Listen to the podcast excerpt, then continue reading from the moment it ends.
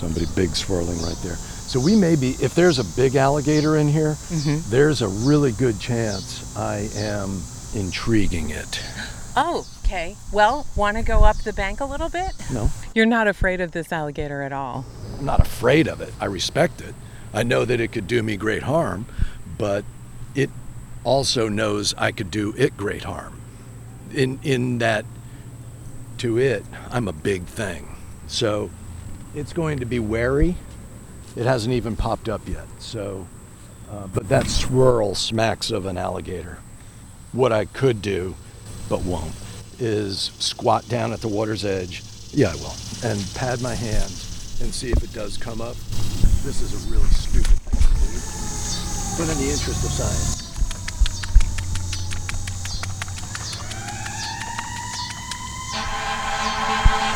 Well, that's good timing. Andy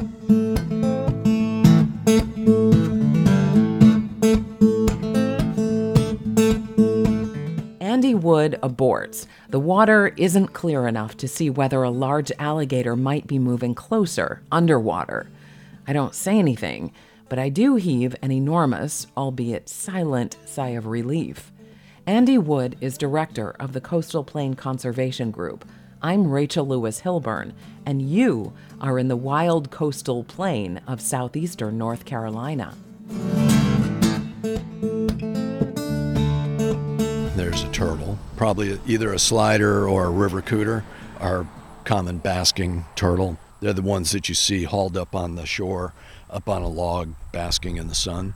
So we have grass going right down to the water's edge, and at the water's edge, there's a, a mix of probably a half a dozen different kinds of plants, dominated by pennywort, dollarweed, On this sweltering August day, we're less wild, more suburban, in the Wilmington suburbs on the other side of the Cape Fear River in northern Brunswick County. The heat index is well over 100 degrees, and today we're exploring local ponds, the ones created specifically for stormwater management, just to see how wild they still might be. We see a wading bird, dark blue feathers, long legs, sharply pointed bill, at the water's edge. That's a little blue heron, which is a bird in decline, unfortunately, throughout its range. So it's marvelous seeing it here. They are a wading bird, a heron, that feeds in shallow waters. They've got long legs. Their feathers don't get coated with oil like a duck or a goose. Their feathers have a, a talc like material that coats them, providing a little bit of waterproofing, but not enough for the bird to feel comfortable getting its body in the water. So they have those long legs to keep their body out of the water. They've got a long neck, and that serves as a, a pole, so to speak, of a spear. Well, it's not a spear, it's more a tweezer. The little blue heron catches a fish. Herons and egrets don't usually spear their prey. They use their bill like tweezers and, and grab the fish. A bright green, exotic looking plant, unlike anything I've ever seen around southeastern North Carolina, appears to float on the water. Interesting. What is it? Water hyacinth. It's a tropical species from South America and uh, noxious invasive. Andy Wood grasps the water hyacinth and hoists it out of the water to reveal roots not attached to anything except the plant itself.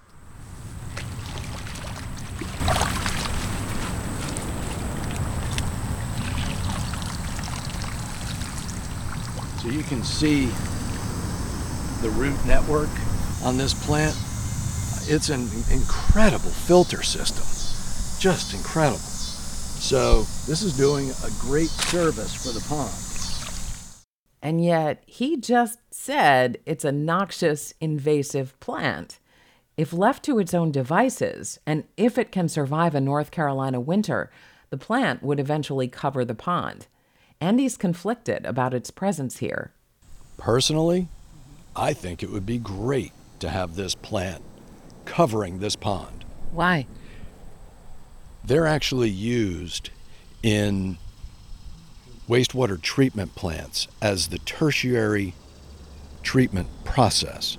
Not here, Massachusetts, and a few other places, because it's dense network of submerged roots that serve as biological attachment area for bacteria and other things that are processing nutrients out of this water.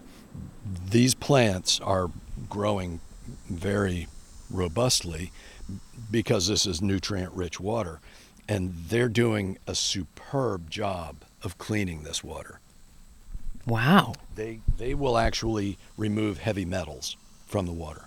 So the problem with water hyacinth is it cleans the water so those plants tissue are saturated with all of the stuff that's in this water and when they die they decompose and release all of that stuff back into the water. He suggests an experiment. Create an encircled area of the pond where you grow water hyacinth and harvest it before it dies and can release toxins back into the water. The harvested plants, though, would be hazardous waste. If you do a bioassay of what's in that plant tissue, you'll find every compound that's sprayed in this neighborhood lead, chromium, arsenic, mercury, all the stuff that's on the street is in that plant. He picks up another aquatic plant. Tiny feathery leaves, similar in appearance to dill or fennel, float on the water's surface. This is bladderwort, a carnivorous plant. Not what I expected to see in a suburban retention pond on the side of a moderately busy road. Okay, can So- we do some dip netting? Yes, let me And go see do what's that. in here? Yes. You're putting your boots on, your snake boots. Oh, these are just boots to keep me dry. Okay. To find out what actually lives in these ponds, Andy sweeps a fine mesh net on the end of a long wooden stick through the water. He lets the water drain out and then examines what's left in the net.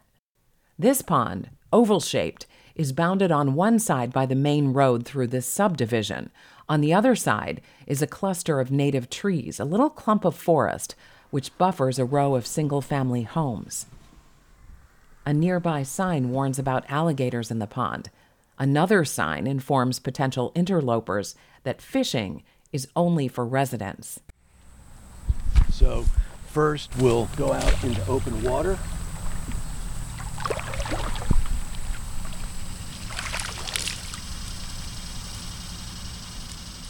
And as no surprise, nothing out in the open water. But now, when you come in to where the plants are,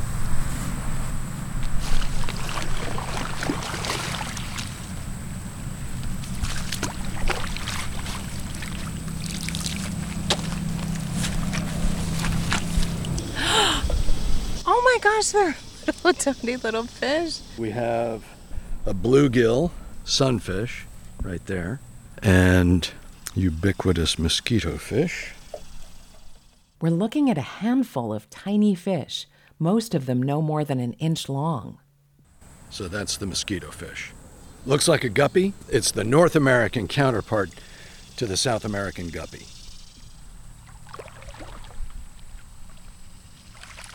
Another bluegill. So this may have been stocked with bluegill at some point. It's a common, very common fish. Do people eat bluegill? Yes. They get large. They get up to a pound, pound and a half. I haven't eaten them in many years, but they are so delicious. Very sweet. We could dip net most of the day, says Andy, catch mosquito fish galore, and that would be about it. Perhaps the odd tadpole, possibly a crayfish, but it's time to move on. Then we see more swirls on the surface of the pond. Those swirls are created by carp, big fish. So what's happening here? This is again kind of the silliness. Some brilliant person said, "Oh yeah, just put grass carp in there. That'll take care of it, of the weeds."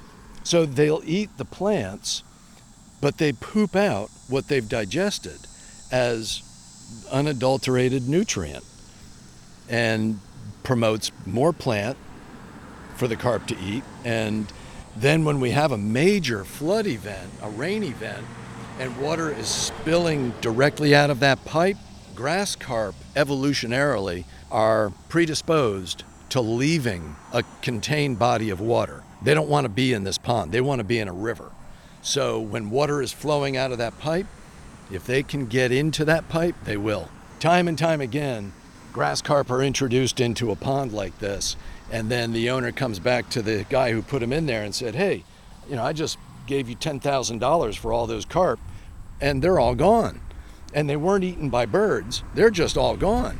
Oh, yeah, yeah, they probably swam out, which is what happens in Greenfield Lake every time they put them in there. So that's why we have them in Cape Fear River now. So, what's the problem with that? Grass carp eat plants, but they also eat dragonfly larvae, snails, clams, freshwater mussels, crayfish, small fish, whatever will fit in their mouth, they'll eat. This pond is connected to another slightly larger stormwater management pond on the same busy suburban street. The two ponds are separated by a naturally occurring creek.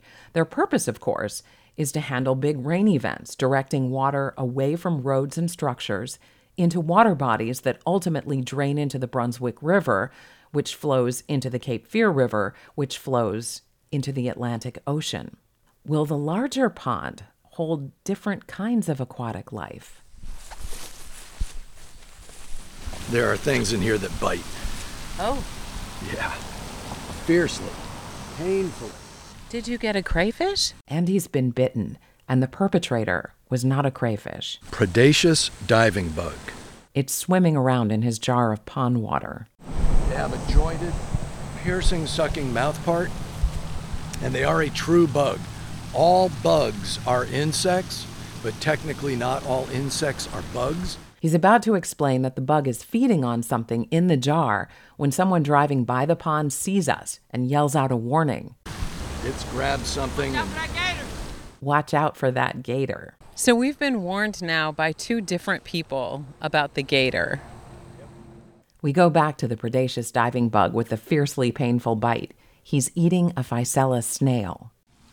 What I'm going to do is pin it down so you can see its mouth underneath. But I'm not going to pick it Yeah. up w- No, don't. I because don't. every time I do that, I get nailed. And it's like a bee sting. Can you see it? Mm hmm. With his finger, Andy's pressing the predaceous diving beetle against the side of the jar so I can see the underside and that piercing mouth part that he just used on Andy. A very common aquatic insect, but an indicator of biodiversity. This native species is doing just fine, says Andy, taking refuge in some noxious invasive alligator weed, which is actually providing habitat for other kinds of pond life as well. Then Andy surprises me with a spider, probably at least two inches long, maybe three, sitting on his hand. Here's the uh, long-jawed orb weaver. Oh. Oh. Wow. Nice. Ow. Oh, did he bite you? No. Yes. Oh. Not to not to hurt me. It was. What is this? So it it only touched my finger. That wasn't defense or anything like that. I tell myself when I bump into spiders, and they're on me, they just think I'm a weird tree. Why would they bite a tree? Right. I'm not food for them. This long jawed orb weaver has a long, narrow body with longer, segmented, hairy front legs. So we don't need to be all anxious about spiders. Sure, Wow, it is warm out here. Yeah, it is. The heat is getting to us. We catch another small bluegill.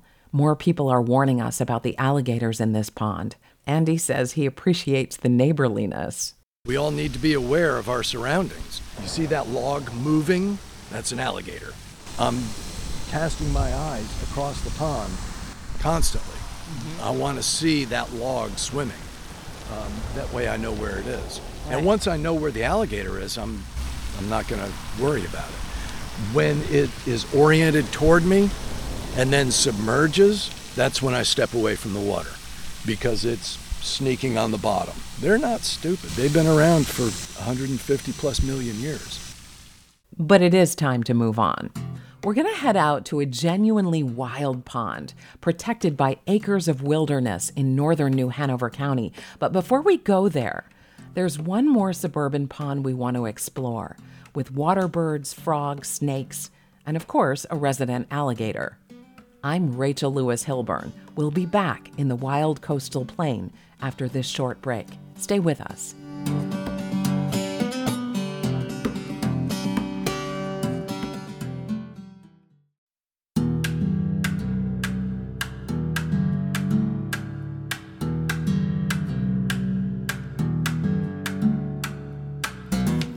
I'm Rachel Lewis Hilburn, and you're in the wild coastal plain of southeastern North Carolina. Andy Wood, director of Coastal Plain Conservation Group, is our guide today as we explore the wildlife in suburbanized stormwater management ponds in Leland. That's in northern Brunswick County. This looks like herbicide damage on the shoreline. The pond management company sprays herbicides on the vegetation around the pond and the vegetation, the water lilies, in the pond. It's easier to spray an herbicide than it is to come in with loppers and clip this down. But that's really what should be done. We should be paying people, you know, a respectable salary to come in with hand tools and cut these and take them away rather than spray them with an herbicide because the herbicide spraying is going to be repeated time and time again. And what the company will say is, well, if we just cut them, it's going to grow back. Well, yeah. So cut it instead of spray it. You're, you're going to be back anyway. This looks like a pretty standard stormwater control measure out of compliance, which is typical of this region. These stormwater systems are built on the minimum design criteria guiding principle do the least and uh, hope for the best. Single family homes line both sides of this long, narrow, almost rectangular pond. Large cement inflow pipes are visible on all four sides. Andy's noticing the erosion on the banks of the pond. What does out of compliance mean? Looking across the water here, that shoreline with all of that erosion, and you can see they when they put this in, they put down a grass mat that is incorporated with a monofilament netting. You can see it on this bank as well. That's just plastic debris and a potential entangling mechanism for everything from mice to frogs, snakes, turtles, you name it. Anything can get tangled up in that. So the shoreline itself, the slope is too steep. So erosion is rampant, as you can see in places. The herbicide that they're using is wildly toxic to all plants. That should be a concern to everybody. But the purpose of this pond is not to support wildlife. The purpose is to serve as a stormwater management tool. That's correct. That's what these are designed to do. They're not meant to be ecologically beneficial, even though that's what we're told is that stormwater systems collect stormwater, retain it for a period of time so that silt and sediment can be removed from the water before this water flows into receiving public trust waters, streams, creeks that eventually drain into a river, which eventually goes out to the ocean. The folly in all of this is the fact that these are designed to receive roughly an inch and a half of rain in a rain event. And that's all. Anything beyond that is more than the structure is designed to handle. And so if we get a two inch rain, it just flows straight out to the receiving water, totally untreated. And to say that this is treated is a misnomer. This water is not treated in any way. You're looking at, at a witch's brew of chemical compounds in this pond right here. I wouldn't swim in this. Um, I'll dip my hands in it and then be sure to wash them thoroughly. But this is not wholesome water by any means. It contains fertilizers, herbicides, insecticides, fungicides, miticides, every pesticide that's used by licensed pesticide applicators in every yard that drains into this pond.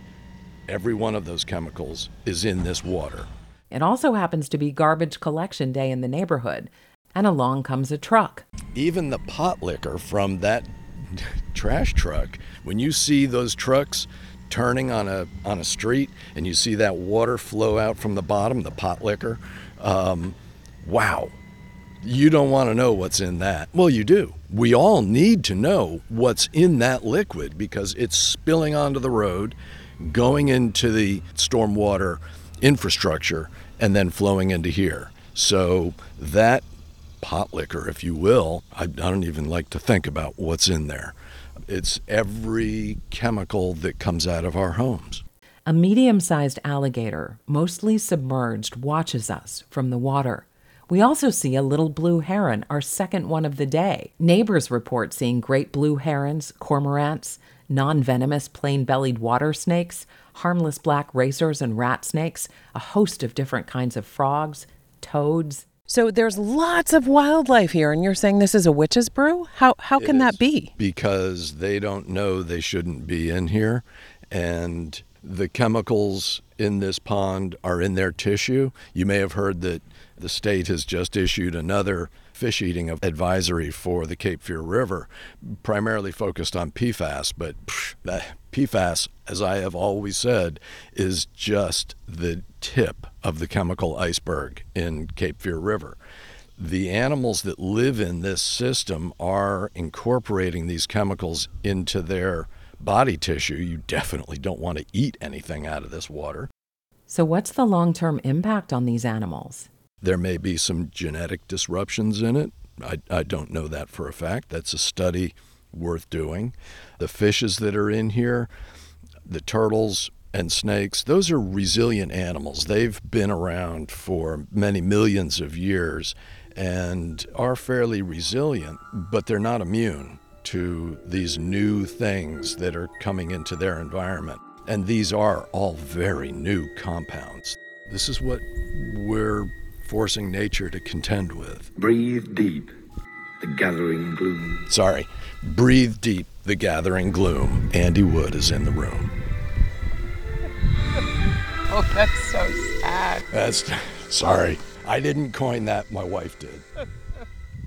So, if you were king of the world and you had to meet both goals of perhaps not poisoning, oh, the earth quite as much, and mm-hmm. making this a really effective stormwater management pond, what would you do? The first thing is for us to acknowledge the soils need to be included in the calculation for the stormwater pond dimension. What happens in stormwater management development is we look at impervious surface area, roads, driveways, rooftops. What we're not including is the ground itself, which by and large throughout this neighborhood is irrigated. So the ground is already wet. When we receive a two inch rain or a one and a half inch rain, the water sheet flows off of the roofs and off of the streets, but it also sheet flows off of the ground because it's already wet from irrigation. The houses and the roads are compacted before the ground under them is compacted before development goes on. So this is all compacted ground and it's soil that is naturally poorly draining. Let's let's say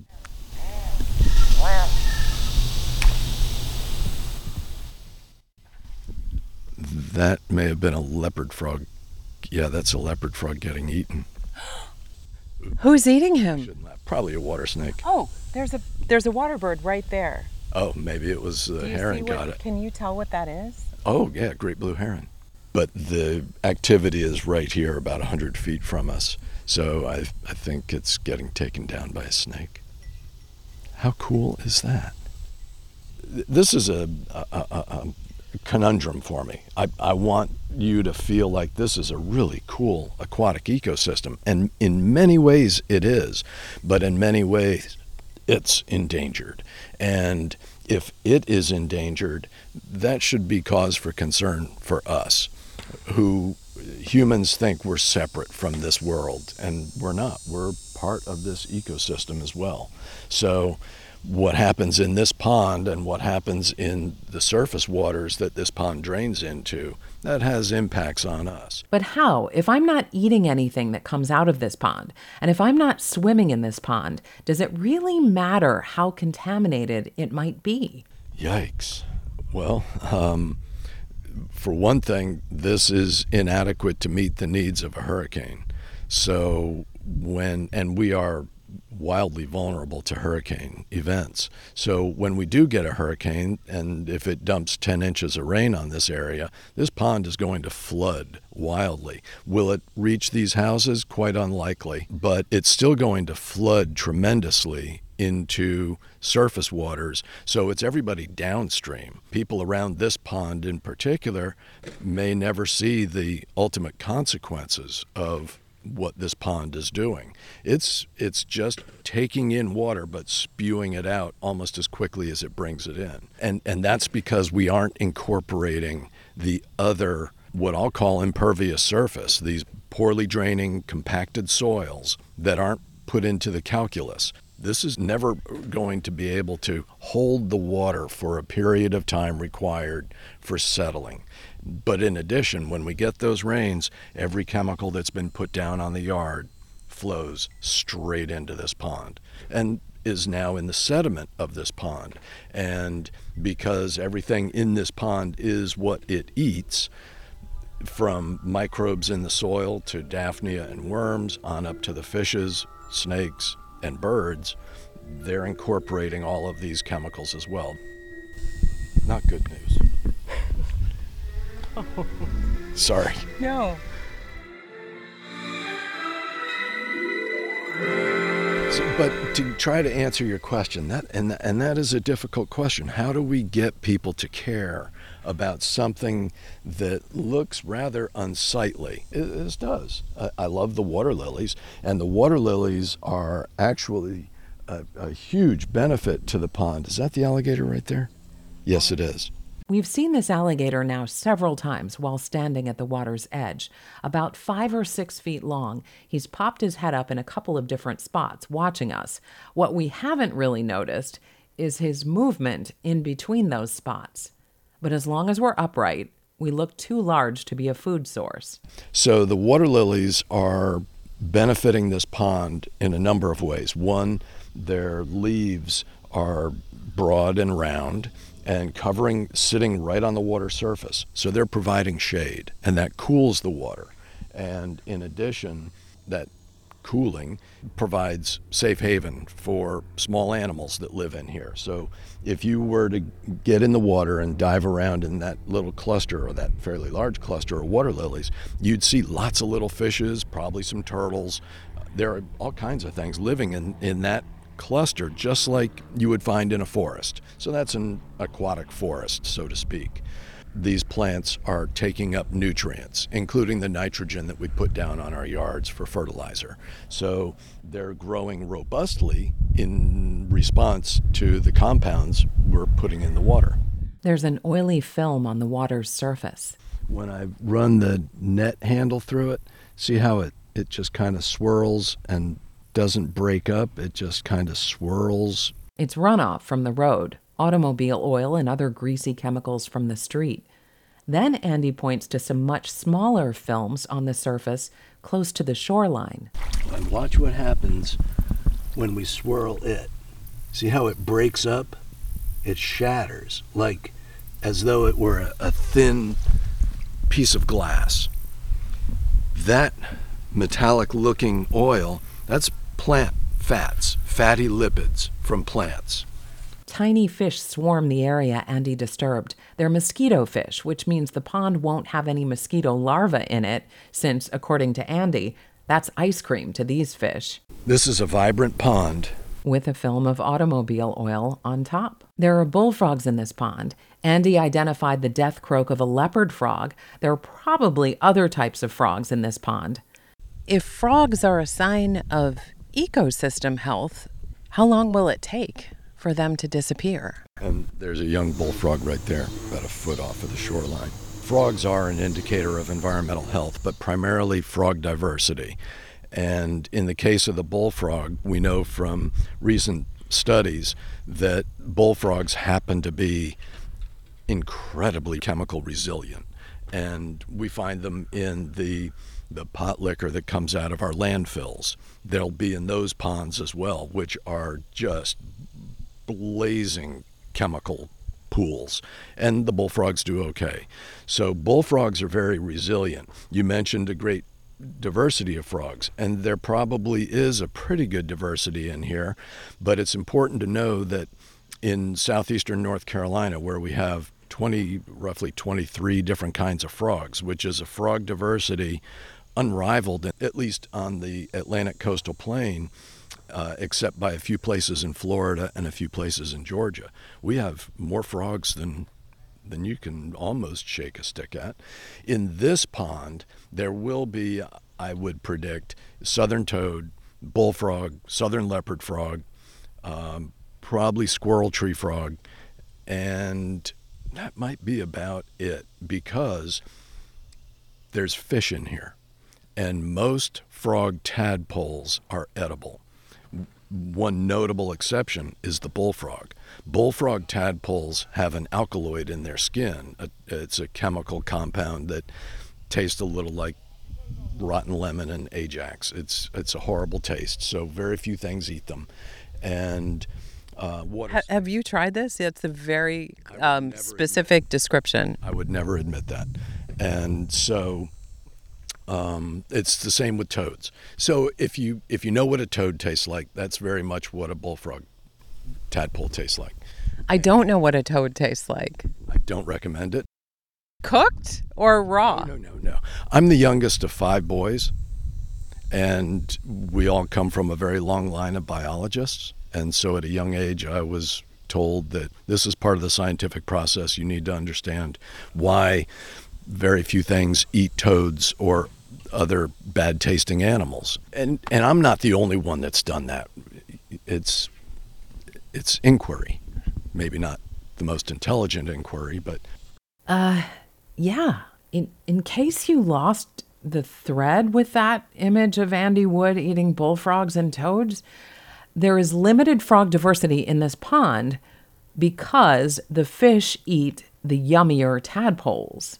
You won't find barking tree frog, pine woods tree frog, oak toad, little grass frog, probably southern cricket frog. They'd be, mm, they might be in here. Don't worry, I'm not asking Andy what barking tree frogs taste like. This is the end of the frog eating portion. This water is kind of skank because it's exposed to sunlight which promotes algae. Now that it's been sprayed with herbicide, all of that dead plant matter that you see in the water, that's all sugars, starches, and carbohydrates being released as they decompose back into the water. So the business model for stormwater maintenance is brilliant. Come in, let plants grow to a point, kill them with herbicides, they'll release nutrients back into the water, promoting more plants, you come back and spray again. So eh, I get it.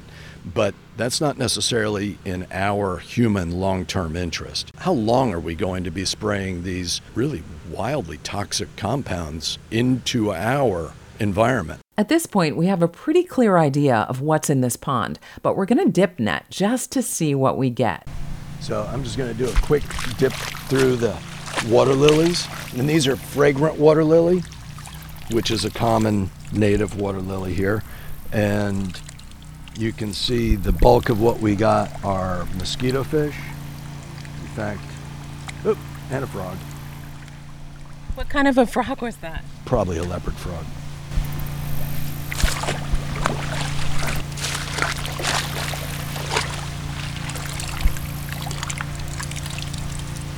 Lots and lots of mosquito fish. So this is chock full of mosquito fish in here.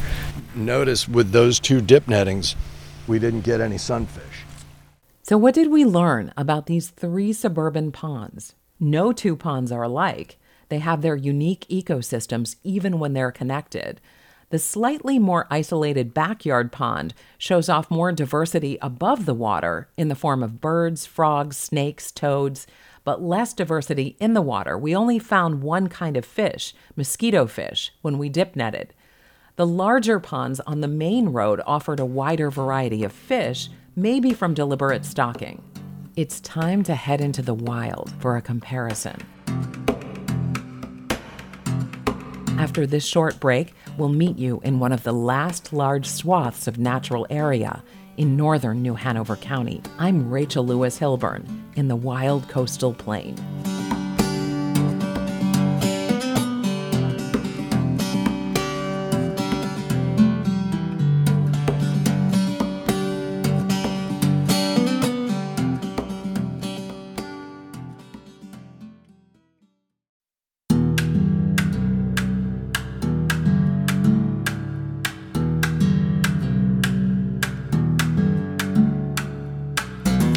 You're in the wild coastal plain. I'm Rachel Lewis Hilburn, and our guide today is Andy Wood, director of the Coastal Plain Conservation Group. We just examined three not so wild stormwater management ponds in the suburbs, but now We are in southeastern North Carolina, New Hanover County. I can say we're in northeast New Hanover County, in a undeveloped tract of land, privately owned, that is being worked on with several different habitat management strategies to restore what was a languishing natural habitat back to what it should be as a vibrant natural habitat. Are you hurting her? No. If I were to release it right now, she'd fly off without knowing anything has happened. Okay, tell me again what this is. It is called a Carolina horsefly. Andy is holding this creature. Yes, holding it in his hand. And it's our largest horsefly. This one is probably almost three quarters of an inch long, maybe even a little longer than that, about a quarter, three eighths inch wide. It's a large fly, and in the timing of their uh, their actual bite, if they haven't injected enough of the desensitizing agent, you will feel the bite and you'll swat them. But oftentimes, even with that huge mouth, this thing will gorge on you and you not know that you ever were bitten. How did we get here? In the preceding moments, which I failed to capture on tape, one of us screams a little bit when this very large horsefly lands inside the pickup truck. You can see they've got gorgeous eyes. Put them in the light. Well, this one doesn't. It's just kind of brown. Okay, is that necessary? Just FYI, songs have been written about brown eyes. But some of the horseflies have iridescent green, blue, and gold banded eyes. They're just gorgeous. A swarm of these biting insects are following the vehicle we're in, and Andy is explaining what the not so impressive brown eyes might see. They see light and dark very well. They see shadow. They find their prey by silhouette. It can't necessarily see your face and distinguish it from mine, but they see our shape. And as with all flies, they have one pair of flight wings, and then they've got this little stub of a second wing pair of wings that's that's its balancing mechanism. Okay. Do you want to release her maybe outside the truck? No, I'm going to feed her to something. Ah!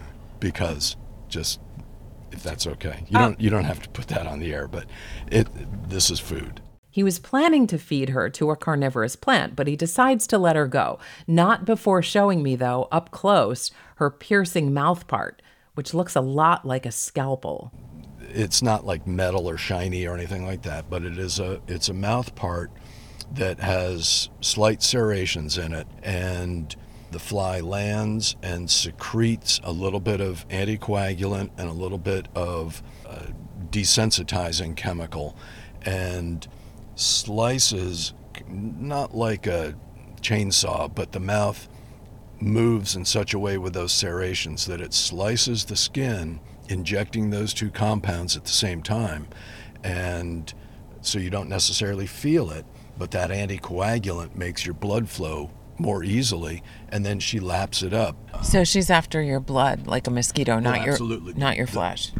Correct. Sorry. Yeah, the the blood is the the goal, and that is to provide nourishment for her eggs. Otherwise, most horseflies, all male horseflies, they feed on nectar. They're pollinators. Comparable to mosquitoes, says Andy, which are, first and foremost, also plant pollinators. If we got rid of the horseflies, Deer first would thank us. They're a real nuisance to deer and horses. There would be some problems. The the horsefly's larva is a predator in water, and so they're eating organisms in the water, helping with that whole food chain flow of energy thing. So the the horsefly is one of those rivets.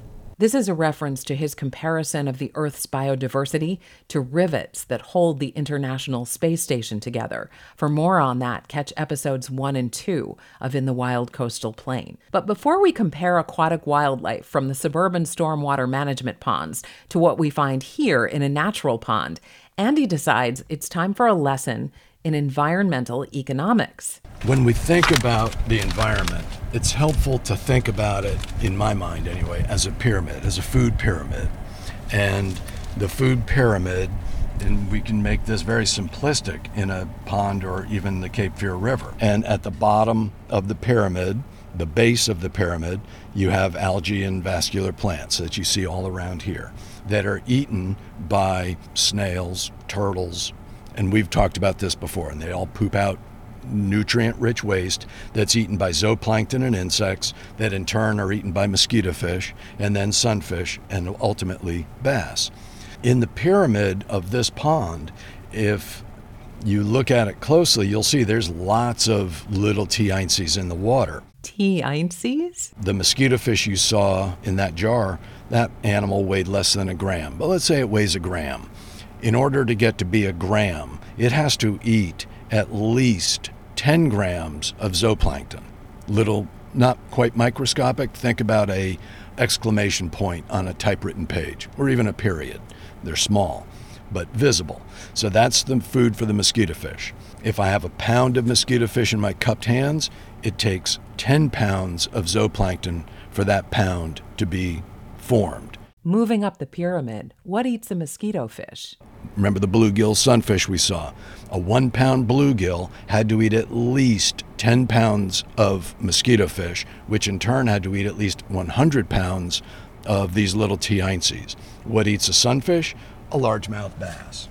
Uh, Andy's holding a bendy plastic fish. In fact, it's the old big mouth billy bass popular in the late 90s and early aughts. Not exactly an operatic bass like, oh, Paul Plishka, but musical nonetheless. A one pound bass had to eat at least 10 pounds of sunfish, which had to eat 100 pounds of mosquito fish, which had to eat 1,000 pounds of zooplankton. What about a 10 pound bass? It had to eat 100 pounds of sunfish, which had to eat a 1,000 pounds of mosquito fish equivalent, not, not just mosquito fish, which had to eat 10,000 pounds of zooplankton, five tons. The equivalent of a school bus in little T-einces is required to produce one 10 pound bass. And the reason I make this point in my programs is that most people say, or many people, politicians especially, we want to save the environment. We want, we care about the environment, but we have to take care of the economy first. Well, I will argue that because the bass largemouth bass, just largemouth bass in North Carolina, is a $150 million industry each year. That's part of our economy. All the expenditures that make up that kind of tourism the fishing boat, the motor, the boat trailer, the gear, maybe even a hotel stay. Certainly, restaurants would be part of it, since largemouth bass are contaminated with methyl mercury and typically get thrown back. All of those elements add up to a significant economic engine, fueled not by the bass, but by these little T-einces and these aquatic plants. The tourism numbers come from a U.S. Fish and Wildlife study. But what about that technical term? T-eince. T E E I N C I E. I I have no idea. Okay. Little T-einces. That's all I know. It just somehow, somewhere, I either invented it or heard it from somebody. Let's head over to the natural pond. This was dug years ago, uh, decades ago. As you know, looking around here, we have lots of sand mines and borrow pits. And this is a borrow pit that was created to get material for some project. This pond is ringed by thick vegetation, tall grasses, bushes, and a mix of pine trees and other hardwood trees. So, what I'm hoping we find are species of sunfish, along with this really sweet little fish called a, a swamp darter, which is just a tiny little darter, a little tiny fish, kind of cigar shape, but only two inches long, inch long. We get out of the truck and walk down to the pond.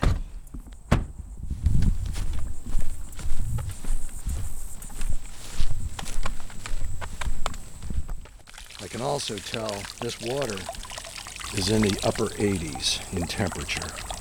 Most of them are going to be out in the uh, deeper water, to keep from overheating. It's another hot August day with heat indices well over 100. We've had so many very hot days in a row, Andy figures the heat wave is affecting pond life. Then he catches a young banded sunfish, a very good sign. Tadpoles. And a catfish. Oop, oop, oop, oop, oop. Come here, you. A bullhead catfish. He pulls out the tiniest catfish I've ever seen. This baby with tiny little whiskers can't be more than an inch long. Here's a blue spot sunfish.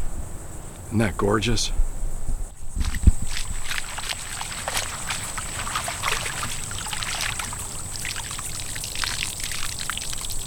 Wow, this is warm water. Hot water. We see the green heron catch another blue spot sunfish, but the one that Andy really wants to catch, the swamp darter, that's nowhere in sight. He's losing hope. And, and the reason I'm excited about darters, they are an indicator of really high water quality, even if they're in a swamp. We often think of darters as a mountain species, cold water, but no, we have them here on the coast as well. Um, but they, even though they're in coastal waters, they require high water quality. He's about to give up, and then The A team You got a darter? got a darter. Let me get him in the jar. Oop, careful. success. Andy proudly displays the tiny swamp darter, a narrow brown spotted fish with gossamer like fins.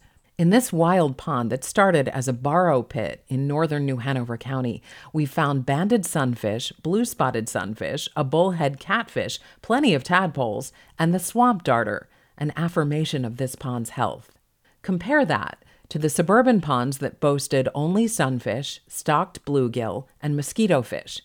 But is it a fair comparison when the suburban pond's only stated purpose is stormwater management? What we do to the environment, we do to ourselves. When we're spraying pesticides, we're spraying ourselves. In the 60 plus years of chemical warfare waged against insects, we have yet to bring the uh, bring about the extinction of a single pest insect. We have controlled the cotton boll weevil. We've only controlled it. We have not brought about its extinction. If you believe you're disconnected from that environment, then don't worry about it. But if you think that you're breathing the air that smells of smoke from fires created by developers clearing the land, or you smell the insecticide being sprayed by your neighbor, that's a direct impact on you, just as it is an impact on the dragonflies, the birds, the turtles, the frogs. Am I equating humans to birds and turtles and frogs? Without a doubt. We are all part of the same ecosystem, the same environment. What goes around most definitely comes around. And it comes around to us in a very big way because we're at the top of the food pyramid. We're consuming all of the things that sit below us on that big pyramid of life. So uh, we have the most to lose.